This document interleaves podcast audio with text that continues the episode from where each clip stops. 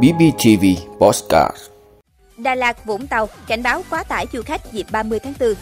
Bốn phương án làm cầu Mã Đà và đường nối Đồng Nai, Bình Phước. Đoàn thể thao Việt Nam dự SEA Games 31 với lực lượng đông kỷ lục.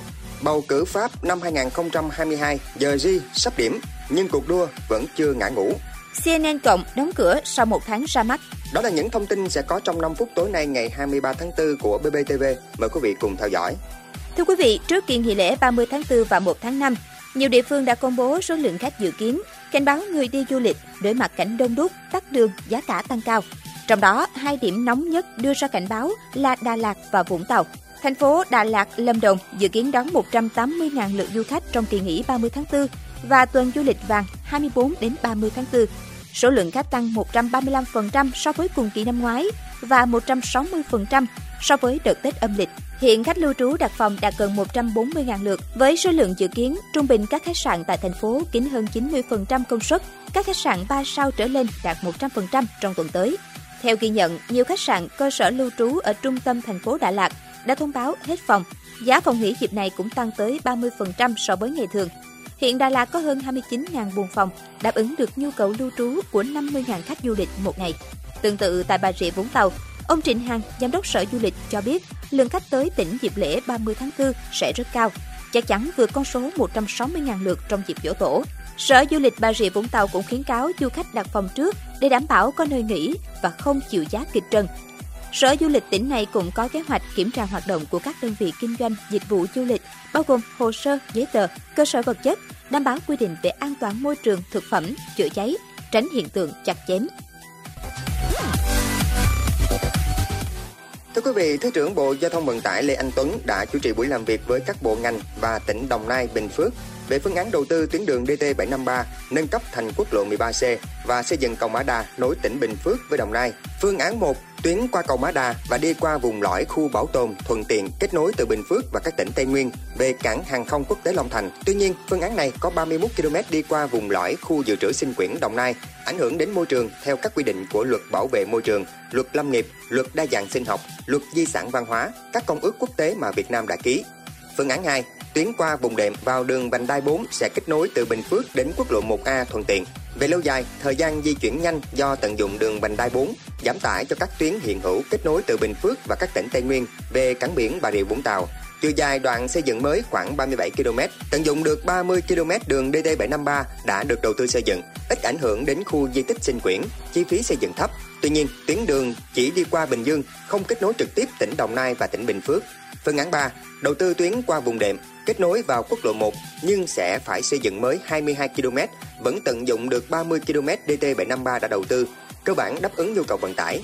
Tuy nhiên, kết nối với quốc lộ 1 hiện nay, hai bên đường dân cư đông, hoạt động như đường đô thị nên khó mở rộng hoặc kinh phí mở rộng lớn. Tuyến này ảnh hưởng đến môi trường thấp hơn, có thể đáp ứng được các yêu cầu về môi trường.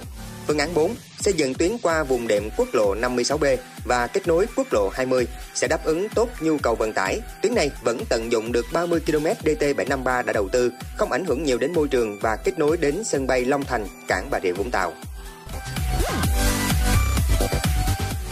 Thưa quý vị, Phó Tổng cục trưởng phụ trách Tổng cục Thể dục Thể thao Trần Đức Phấn cho biết đoàn thể thao Việt Nam có 957 vận động viên tham dự SEA Games 31. Đây là lực lượng đông kỷ lục của thể thao Việt Nam trong những lần góp mặt tại Đại hội Thể thao Đông Nam Á từ trước tới nay. SEA Games 31 khai mạc ngày 12 tháng 5, nhưng một số môn bắt đầu từ ngày 6 tháng 5.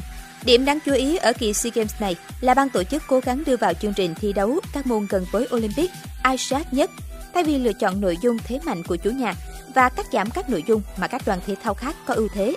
Tính đến thời điểm hiện tại, công tác chuẩn bị cho SEA Games 31 của chủ nhà Việt Nam sắp hoàn tất.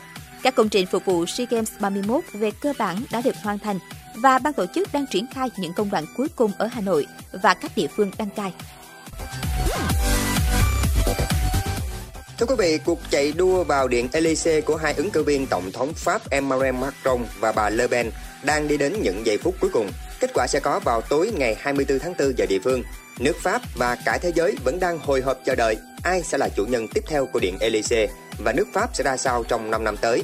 Hiện kết quả trung bình của cuộc thăm dò cuối cùng cho thấy ông Macron đang dẫn trước bà Le Pen 10 điểm phần trăm có biến chuyển nhiều hơn sau khi ông thắng xích sao bà Le Pen ở vòng bầu cử đầu tiên vào hai tuần trước. Tuy nhiên, vẫn có khả năng bà Le Pen giành chiến thắng. Kết quả thăm dò vẫn có sai số và vẫn chưa phải là kết quả cuối cùng. Hơn nữa, số cử tri đi bỏ phiếu vào ngày 24 tháng 4 tới sẽ đóng vai trò then chốt về việc ai sẽ là người lèo lái nước Pháp trong 5 năm tới. Nếu ông Macron thắng, ông sẽ trở thành tổng thống Pháp đầu tiên đắc cử liên tiếp hai nhiệm kỳ trong vòng 20 năm qua, kể từ khi cựu tổng thống Jacques Chirac đánh bại ứng cử viên Jean-Marie cha của bà Le Pen để tại vị ở nhiệm kỳ thứ hai. Ngược lại, nếu như bà Le Pen đắc cử, bà sẽ trở thành nữ tổng thống đầu tiên của nước Pháp. Một cuộc chuyển giao quyền lực sẽ diễn ra ở Điện Elysee, đưa Pháp rẽ sang lối đi mới. Quý vị, dịch vụ phát tin trực tuyến CNN Cộng của hãng truyền hình tin tức CNN đã từng có lễ ra mắt hoành tráng vào ngày 29 tháng 3 vừa qua, sẽ buộc phải đóng cửa vào ngày 30 tháng 4 tới. Đây được coi là một chiến lược sai lầm và thất bại của hãng tin tức hàng đầu thế giới CNN. Trước đó, các nhà điều hành CNN Cộng hy vọng dịch vụ này sẽ thu hút được 2 triệu người đăng ký trong năm đầu tiên và 15 đến 18 triệu người dùng trong 4 năm tiếp theo. Dự tính CNN Cộng sẽ có lãi trong 4 năm tới với mức đầu tư khoảng 1 tỷ đô la Mỹ. Tuy nhiên, đứa con cưng này ngay từ khi ra đời đã khiến nhiều người hoài nghi và đánh giá là bị ép sinh non và thực tế đã chết yểu chỉ sau chưa đầy một tháng. Nguyên nhân là CNN Cộng ra mắt đã không thu hút được người dùng với chưa tới 100.000 người đăng ký. Mức thu phí lại bị cho là cao, gần 6 đô la Mỹ mỗi tháng. Trong khi vướng rào cản pháp lý, kênh này thiếu các tin tức nóng hổi, vốn có tính quyết định sống con với báo chí và truyền thông.